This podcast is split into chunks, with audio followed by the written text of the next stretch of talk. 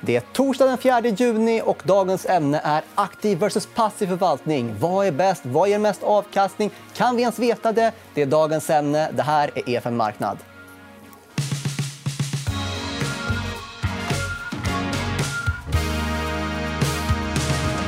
Och för att diskutera dagens ämne har jag bjudit med mig Frida Bratt. Varmt välkommen. Maria Nordqvist. Varmt välkommen båda två.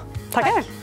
Och för att kika på huruvida de här sparformerna är populära eller inte så har jag gjort en Twitterundersökning som visar på att det är nästan 50-50 eh, med en liten, liten fördel bland aktivt förvaltade fonder. Ja, ska vi börja hos dig, Frida? Är du överraskad över att det är så här jämnt? Nej, men egentligen inte. Och det beror ju på att både aktiv och passiv förvaltning har sin plats i en portfölj. Och sen tänker jag mig att de som ingår i finanstwitter. de kanske är lite, lite mer sparintresserade eh, och kanske tycker att det är ganska enkelt att förstå hur man ska göra en fondanalys och utvärdera en fond och därför tycker att man kan ägna tid och, och, och ha den kunskapen. helt enkelt. Att man därför tycker att eh, aktiv förvaltning kan passa. Och du, Maria, du är från Lannebo. Ni håller väldigt mycket med aktiv förvaltning. Ja. Och som du såg, det var en liten fördel, aktiv förvaltning. Ja, jag blev glad. Vi fick inte se eh, resultatet innan här. Men, men så positivt överraskad. Då hade jag hoppats på ännu mer, men positivt överraskad. Ja, men eh, det kanske blir ändring eh, efter programmet eller inte. Vi får se.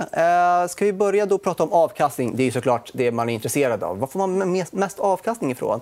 Vi börjar med dig, Frida. Vad ger bäst avkastning? Ja, men det finns ju massa forskning eh, som genom eh, åren har visat på att det är svårt att slå index. Och även om förvaltaren är duktig, den aktiva förvaltaren är duktig så jobbar man ju i uppförsbacke eftersom man har en högre avgift. Alltså man har kostnader för research och marknadsföring, eh, eh, allt möjligt. Så Därför så är det ju så att man har ett sämre utgångsläge som aktiv förvaltare. Och det är väl det som ofta gör att det är svårt att slå index. Men även om man lyckas göra det så är det väldigt svårt för spararen att veta vilken fond som kommer att slå index. Några kommer göra det, men alla kommer inte göra det. Ska vi kika på en graf som du har med dig? Mm. Det är svårt att slå index. Ja, men precis. Det är S&P Dow Jones som varje år gör en sån här koll hur eh, förvaltare, aktiva förvaltare har eh, lyckats prestera. Och de här procenttalen som vi ser det är ju eh, de aktiva fonder som har misslyckats misslyckats med att slå index. Eh, det här är ju då amerikanska fonder. Globalfonder ser ungefär likadant ut. Ser lite bättre ut för svenska förvaltare om man ska eh, vara helt transparent. Så det kanske gläder Maria. då. Men, men här ser man ju att det är svårt att slå Och Då vill jag gå till dig, Maria. Känns det som att ni jobbar då i uppförsbacke när ni ska slå index? Nej, nej jag tycker verkligen inte det. Eh, och om vi kan ta eh, Din graf. min graf som visar just då på den svenska marknaden. De senaste fem åren, den genomsnittliga årsavkastningen uppdelat då på aktiva fonder och indexfonder. Och det är ganska tydligt. Jag har tagit från Morningstar, jag har tagit från Pensionsmyndigheten. Och det är väldigt stor skillnad faktiskt. 7-8 genomsnittlig årsavkastning har du fått om du har investerat i aktiva fonder och i snitt 4-4,5% i indexfonder. Och ska vi också ta och kika på din nästa graf också? Som ja, visar för, lite... för då kan man ju alltid... Det här resultatet visar fler studier och undersökningar och så på den svenska marknaden. Men jag vill ändå dubbelkolla själv. Men då kan det vara så här, vi tittar inte bara på en femårsperiod. Det kan ju ha varit slump eller tur eller någonting. Så då har jag tittat på alla femårsperioder från 2005 och framåt. Och det är samma samband för alla de här olika femårsperioderna. Aktivt förvaltade fonder i Sverige har gett en högre avkastning. Och det här är efter avgift. Det är alltså efter den högre avgiften har det varit ett bättre alternativ för sparare att välja en aktivt förvaltad fond än en indexfond.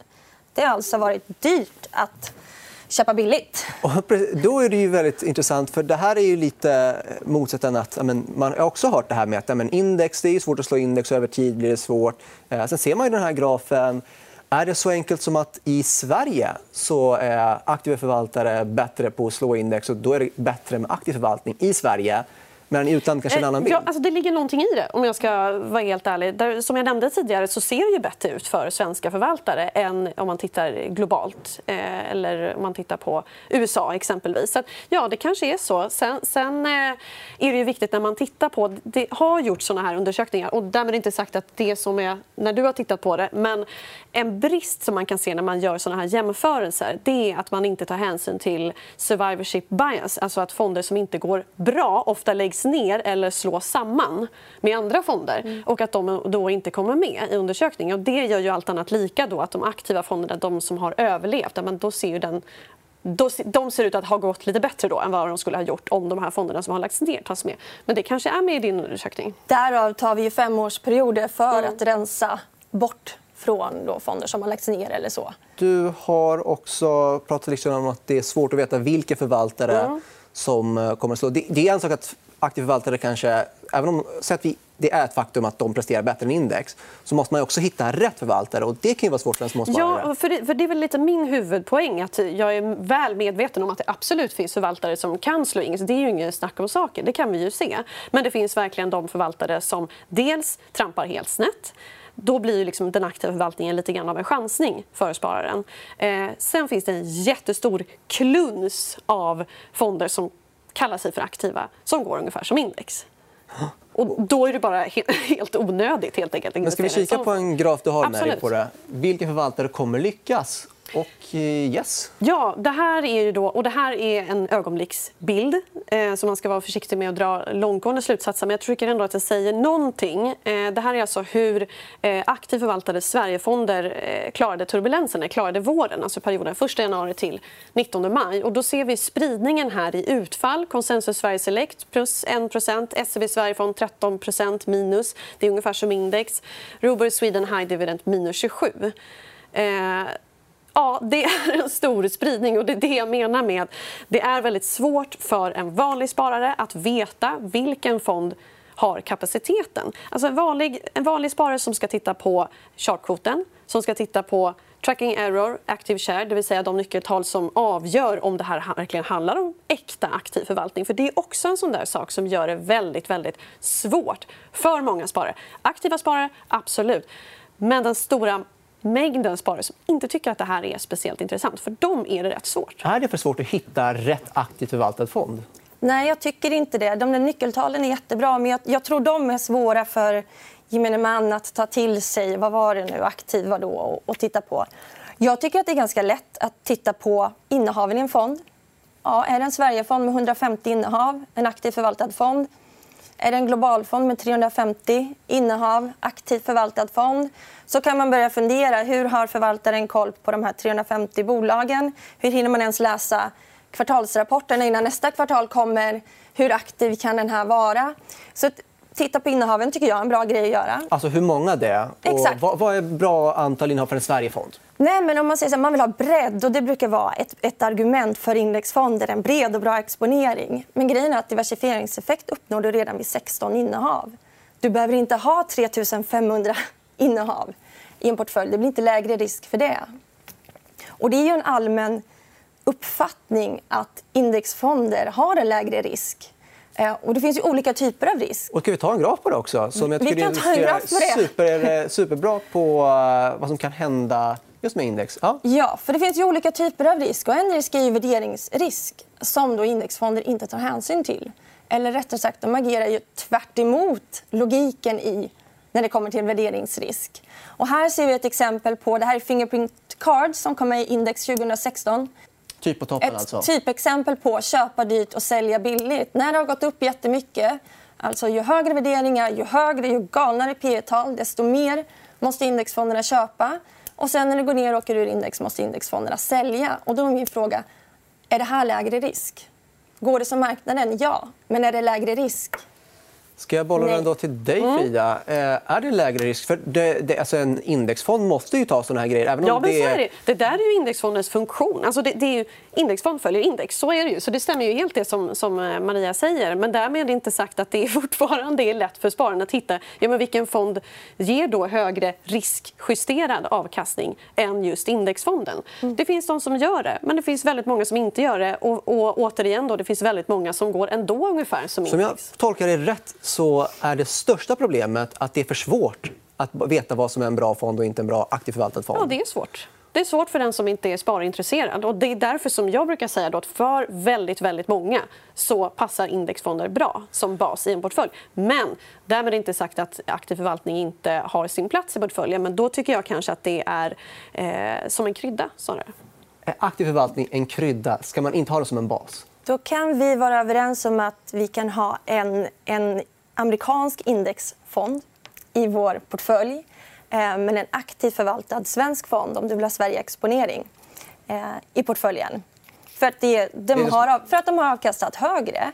Eh, så att om du slumpvis bara väljer en fond i Sverige och väljer en aktivt förvaltad fond eller väljer en indexfond så kommer den aktiva förvaltade fonden ha en högre avkastning.